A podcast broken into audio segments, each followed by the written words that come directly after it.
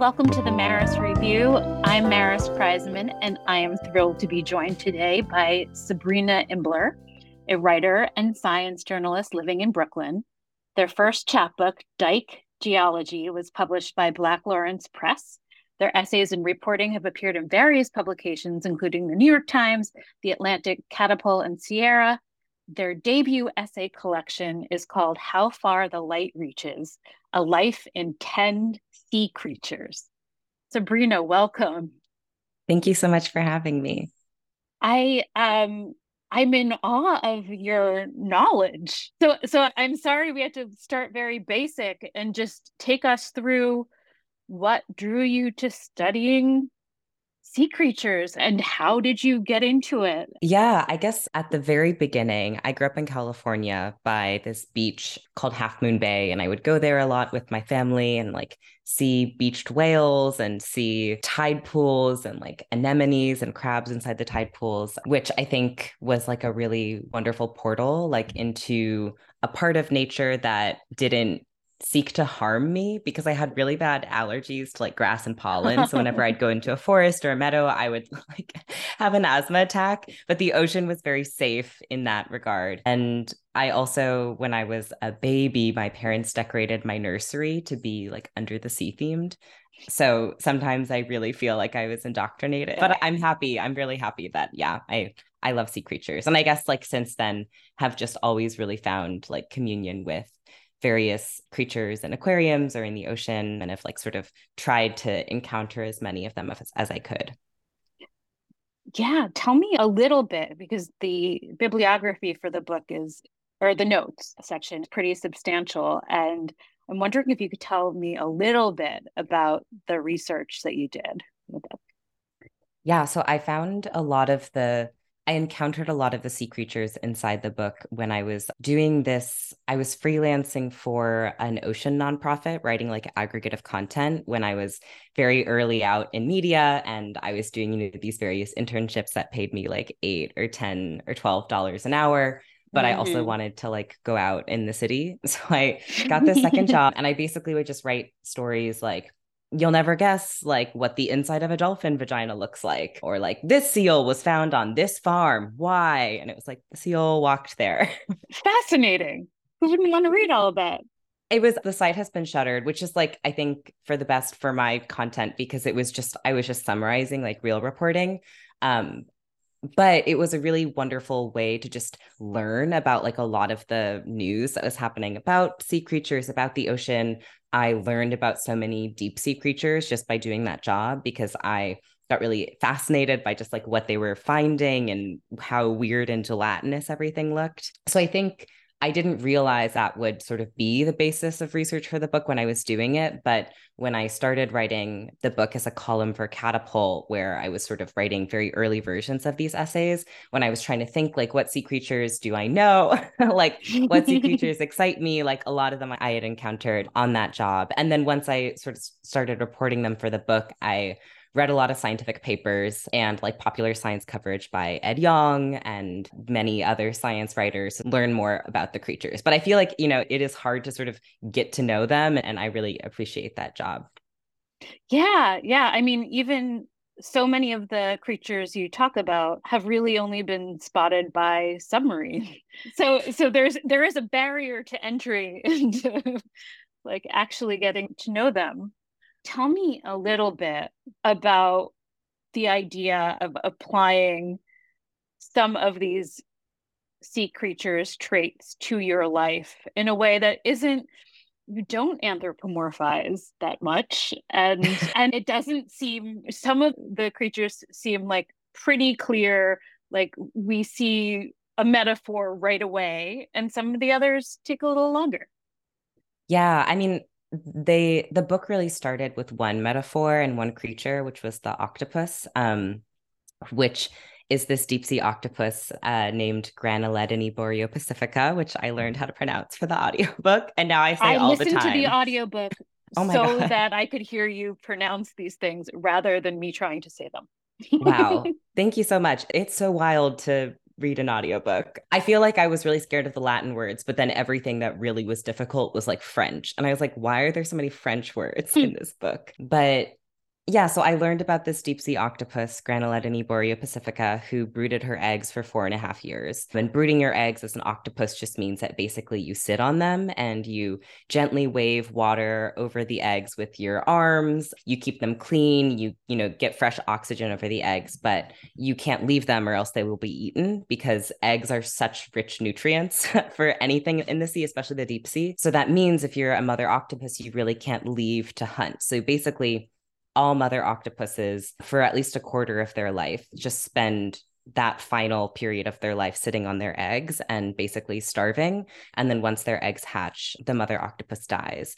And when I learned about this one particular octopus, it was for this job writing aggregate of content and i was seeing all these stories that were like mother of the year octopus like this octopus is the ultimate mother and it felt like both astounding, just like what she had experienced, but also deeply sad. And I just kept thinking about this octopus after I had written my like 300 word story about it for the site.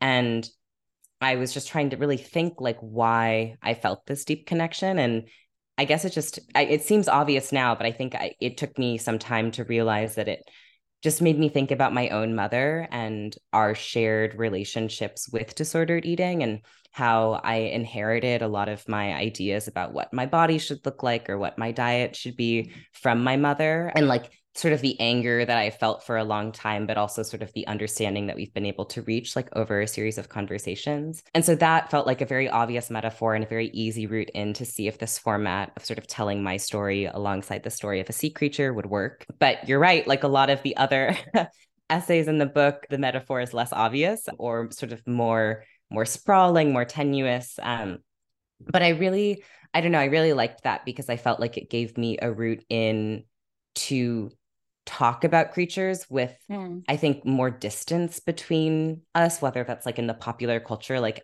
octopuses are so popular everyone loves them there's so many documentaries that everyone's like you should watch them and it's like i won't it sort of let me explore something like a salp which is a gelatinous zooplankton that sort of shifts between like an asexual and solitary stage of life and a colonial sexual stage of life. So salps spend part of their life just as these like drifting little barrels and they grow these clones, these chain of clones inside their belly, and then the clones break free and then become the colonial stage of the salp. So a salp is both an individual and a colony.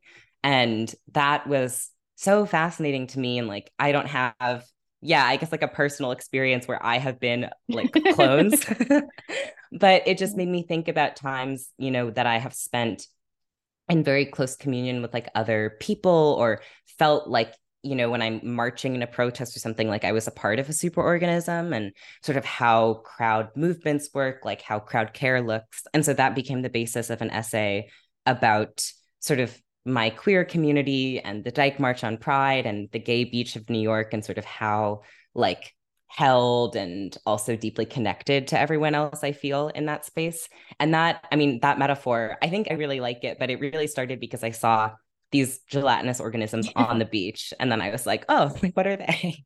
And it took you a while to find out. Yeah. So I, I saw these clear blobs of goo one September in Riis. And I, they were, it was just so wild because it really is this beach that feels like a club. It feels like a queer space more than it does a natural space. And I guess writing this book, I think really helped me realize that like natural spaces and queer spaces can coexist and they sort of be found however you want to. But I love just watching all these people on the beach, like bring, like hold these blobs up to the light and be like, are these fish eggs? Are they baby jellyfish? Like, do they sting? And like we were doing citizen science, even though I didn't really realize it at the time. And when I started to write the book, I was like, oh, maybe I should just figure out what those things were. I didn't even pitch this essay as like a part of my proposal. Um, I didn't think about it until I was just in my bedroom in the pandemic and I emailed a bunch of park rangers and professors and various like people who are in charge of sort of these data sets of creatures that live around Jamaica Bay Wildlife Refuge in New York, but no one was able to tell me. And when I suggested that they were salps, because that's what they seemed like in my online research, they were like, it's probably not salps, it's probably comb jellies.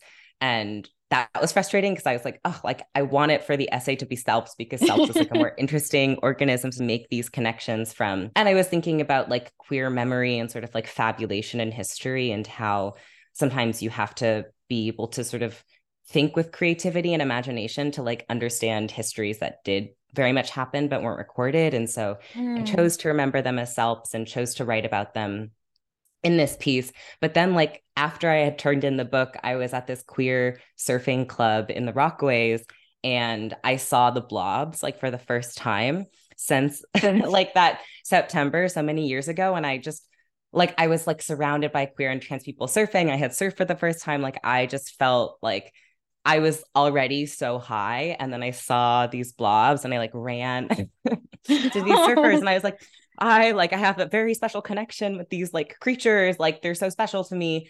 And one of the surfers who runs this club his name is Momo they just like looked at me and they were like those are salps like I see them all the time in the water when I'm surfing. They're just like in these big chains and I reached down and I touched them. And I was like had like a moment on the beach where I was like, it's so it feels so special and so meaningful that this knowledge like existed in community. And I feel so stupid for just like only going to the experts. Yeah, yeah to the unquote. experts who it's like, do you spend as much time like on Riis like as a random gay person? Like maybe not. I love the idea that they're even like were buoyant like you felt like you, they were helping you to stay up yeah, there, it's really wild. If you ever have a chance to swim with salps, it really feels like someone put you in a cup of boba. Like they're so slimy. it's amazing. Let's talk a little bit about craft because, especially in your essay about necropsy and drawing the corpses of whales, you talk about how you read this guide that says don't worry about the technical language just yet just like just describe what you see. And i feel like that's partly what you did throughout your collection and there's a line between you know all of the technical terms but you make this easy for the general reader to understand and i imagine that's a lot of push and pull. Yeah thank you for that question. I mean the marine mammal necropsy guide that you mentioned was really I encountered it early in the research of the book and I I guess I like approached this book thinking, you know, so much of scientific knowledge like is inaccessible to the public and I feel very lucky that I know how to read certain papers, but still many papers are like so confusing that I really need to talk to the researcher to understand them. And I think I sort of had this mode like this mindset of defiance of like i'm going to be the translator of like this scientific knowledge and like bring it you know alive in, in my book. But i think i was continually surprised by like resources that do exist about sort of doing citizen science or like yeah like if you happen to see a whale that washes up like you have all the knowledge you need to like share that with like officials who come later. Like you can notice you can watch you can look.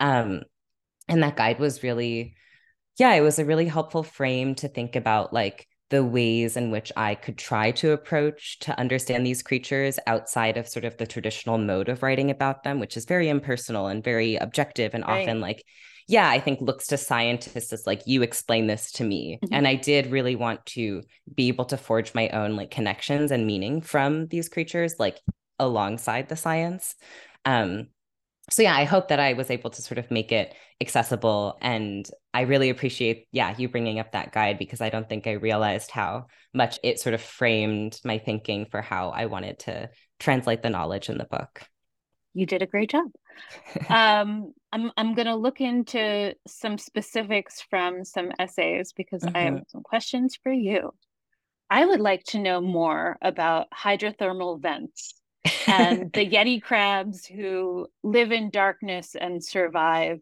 thrive because of these vents. Yeah, so hydrothermal vents and cold seeps, which are not actually cold, they're quite hot. They're called cold seeps.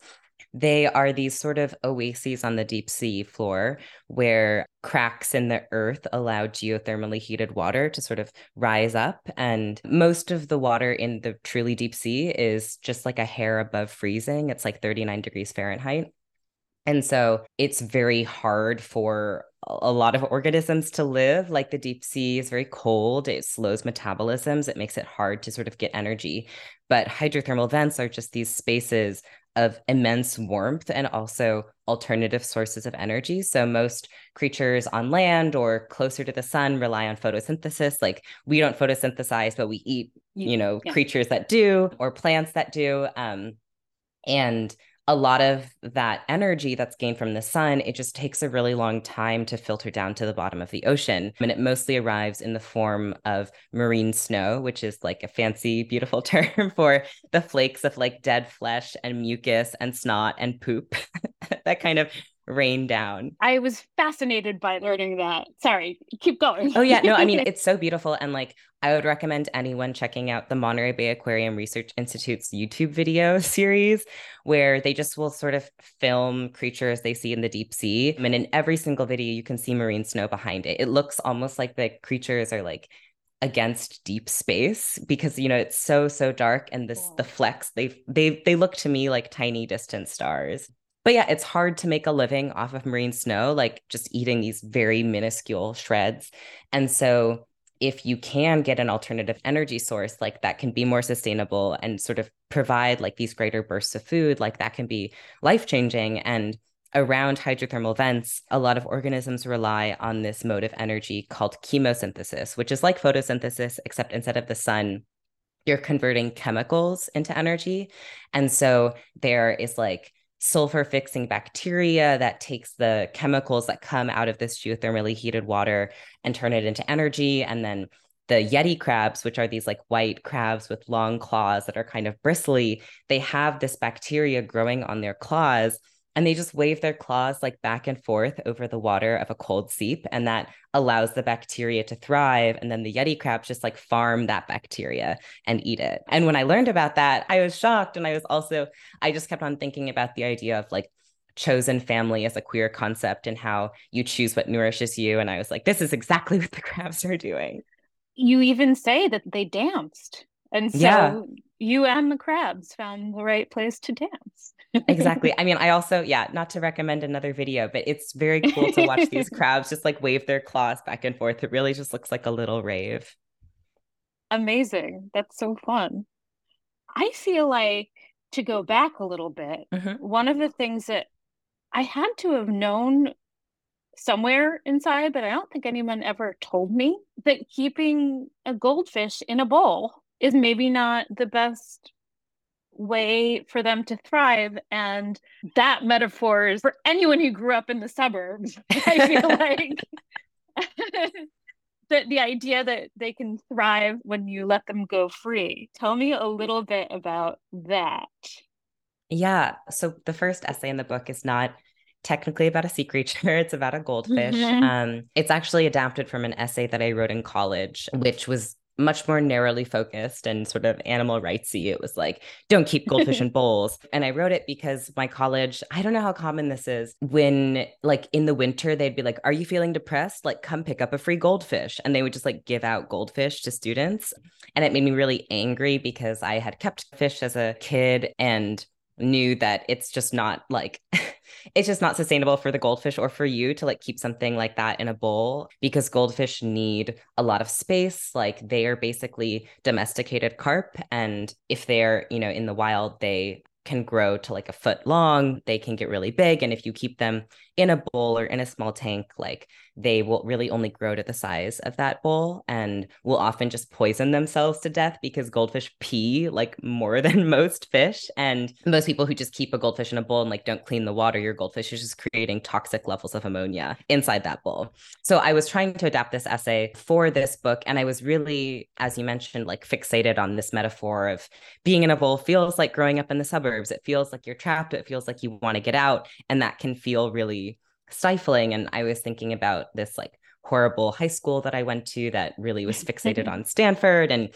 grades and how I felt like that was my only route out. But that was, I think, the mindset that I had brought to this essay. I was going to sort of explain like the right way to keep goldfish but then in in my process of research that's when i learned about feral goldfish which mm. i didn't know about when i started the essay and really transformed like my idea of the goldfish and made me question the bias that I had brought to the to the essay and to my understanding of goldfish because feral goldfish, as their name suggests, are living in the wild, in lakes, in rivers. They grow incredibly big. They're omnivores, so they can basically eat anything. They outcompete native fish. They balloon in size. There are these wild photos of park rangers just holding up goldfish that look like pit bulls. like they're not that big, but they're just they're so they're hefty. They look really swole. And I just couldn't help but feel like inspired by, yeah, this creature that I feel like everyone underestimates. People look to more as like an ornament than a pet, like becomes just this like entirely new creature if given the, the, you know abundance and it made me think about yeah the ways that i felt like i had broken free of my childhood and been able to create a space where i was able to like surprise myself i love that let's talk about the sand striker which sounds terrifying. That's the the creature you described that I least want to see a real video about. They're um, unfortunately, um, I find them very beautiful, but they are also spooky. and they were once called the bobbit, which is wild. Yeah. did you learn about the worms in the essay? Yeah, I did. So okay. so yeah, tell me. So I learned about the sand striker, formerly known as the bobbit worm, in I think it was Blue Planet 2, where there's this segment of just these really terrifying but rainbow worms that grow like feet long. They bury their entire body in the sand and they just have their like mandibles outstretched out of the sand with their little feelers, just like waiting for a fish to come by and then clap down on that fish and drag that fish into its burrow of sand and feast on it.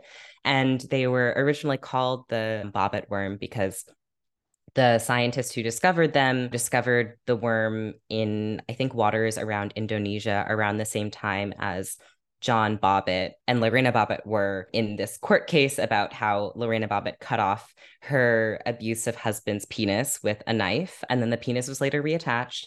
And the scientist was like, this, you know, this scary worm, like has these big jaws and they sort of clamp down, like I'll call it the bobbit worm. And scientists have always really hated that name because bobbit worms do not actually like slice anything, they just grab it with their teeth. And they also, yeah, it just created a lot of like misinformation about this these worms and like their sexual practices and whether they have penises, like they don't have penises. None of them had porn careers afterwards. Exactly.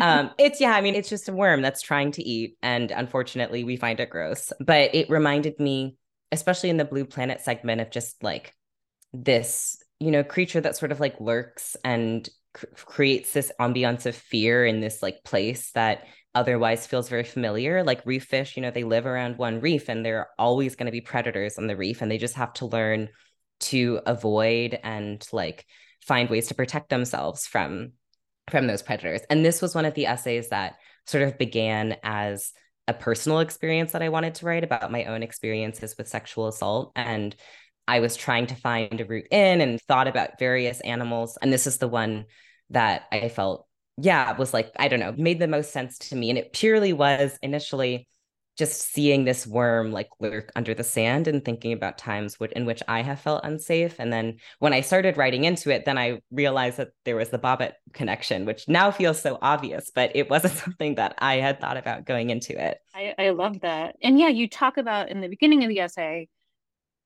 that, yeah, you're the first thing that so many people learn about danger is to be aware of strangers, be aware of your surroundings, look behind the bushes, kind of thing. and then it gets a little more complicated as we get older. Yeah. I mean, and I felt like it was an essay that really started with, yeah, like, I don't know, thinking about the threats that you know you live with or that you coexist with or that you sort of have to have conversations with. And it started off as an essay really about this worm and sort of about the idea of a predator and about the idea of fear.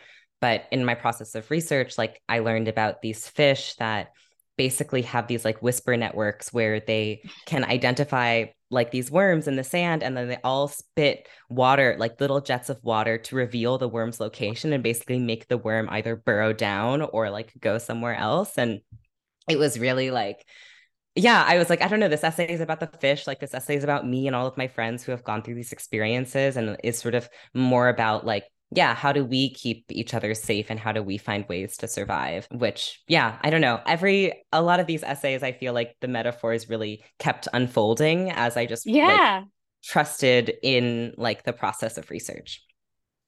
Yeah, a shitty medium men list for for fish. Tiny little fish. Let's end on the jellyfish because I think that's one of the ones that I feel like I know this that mm. there's a, even this new book called Jellyfish Age Backwards. Is that right? Yeah, it's from my same publisher. And they were like, Do you like, we need to like publish your books at different times? So and I was funny. like, Okay, they're quite different, but yeah. I definitely didn't know what the catalyst was for all of this rebirth. Yeah. So the immortal jellyfish or Turritopsis dohrnii, I first learned about them in this New York Times Magazine feature, I think by Nathaniel Rich. Maybe I got that wrong, but it's this beautiful feature about these jellyfish, which can age backwards into a kind of adolescence. So, jellyfish have several life stages where they sort of first start off as a polyp, which is like a sessile, branched, almost like tree like thing. And then from the arms of the polyp, they will sort of produce these little clones of medusas, which is like the final bell shape of the jellyfish that we most associate with jellyfish. And the medusas, the adult medusas of the immortal jellyfish, if they are wounded or experience some kind of yeah harm can basically age backwards into the polyp stage and then re regrow um which is as some scientists have framed it, a kind of immortality. And this initial feature uh, that I read about them in, it was very much focused on what the immortal jellyfish could tell us about our own immortality. Like, could we unlock the secrets of human longevity from this jellyfish, which is a frame that I find really frustrating and tired, like in science journalism, of like, look at how this animal can help us. not, yeah, not an approach that I relate to. And when I was reading that feature, as you mentioned, I was I just felt so sad at like learning about the specifics of how you can sort of loop these jellyfish into immortality, which is basically like you stab them with a needle 50 times so that they're just traumatized enough to not die, but actually like, you know, regress back into polyphood. And I mean, jellyfish like they don't have emotions they can't feel pain like it's not right you know animal torture in the way that you know a, a, that kind of experimentation on another animal would be but it still felt yeah like that was a part of the story that was like the most important part of the story for me and it made me think about what i would want to do if i could go back and also like the reasons that I have for wanting to go back to my mm. adolescence. Mm. And so that sort of spawned in its initial form on the catapult column an essay that was sort of me imagining like various like redos of my adolescence. But it was also the final essay that I worked on in the book. And I was so tired of the book at that point and like looking at myself and trying to mine parts of my life, which I haven't lived that long and I haven't had a very interesting life. And I was like, this feels very boring. And so I posed my editor jean garnett who was so wonderful just like the question of like what if i involved other people in this essay and so mm. it sort of became this essay where i wrote the structure of you know this is how the immortal jellyfish works this is how it can go back and invited various queer and trans people to sort of reimagine and like fabulate their own alternative childhoods, like what they would have given themselves, what they would have done, who they would have been. And it was very, it was like the most inspiring part of the book process for me. It's so lovely and such a hopeful, wonderful note to end on. So, so thank you. Before we go though, Sabrina, will you please recommend a couple of books for us? Yes, thank you so much for asking. The book that I finished most recently that I absolutely loved, Gossip Girl fanfic novella is the full title, and it's by Charlie Markbreiter. And it is one of the weirdest books I've ever read. It is a Gossip Girl fan fiction novella. I have never seen Gossip Girl, but it reimagines several of the characters as trans and like also tells the story of like a writer on the reboot and sort of uses these questions of like wealth and privilege and gossip to explore like what hormone access could look like and like sort of who is allowed to transition. But it also includes like fan fiction about like charlie xcx and like several very, very surreal sequences where one of the characters like meets the late philosopher or the late theorist lauren berlant. Oh, it's really weird amazing but i loved it. Yeah that sounds um, great it was really good. And then the other book I wanted to recommend is Sarahland by Sam Cohen, which is a short story collection about various people named Sarah going through like I don't know, weird, joyful, sometimes traumatizing experiences. It's really fun. I bought it because the cover was so cool and had a dolphin on it. And one of the stories is about dolphins. But it, it's just like I think I'm trying to I don't know if I don't know if you experience this, but in in the book writing process, I was like, I don't want to read any more books about like sea creatures. I don't want to read huh? any more nonfiction. So I'm just reading fun, yeah, fun fiction. That's perfect. Thank you so much, Sabrina. The book is called How Far the Light Reaches, and it's out now. Thank you so much for having me.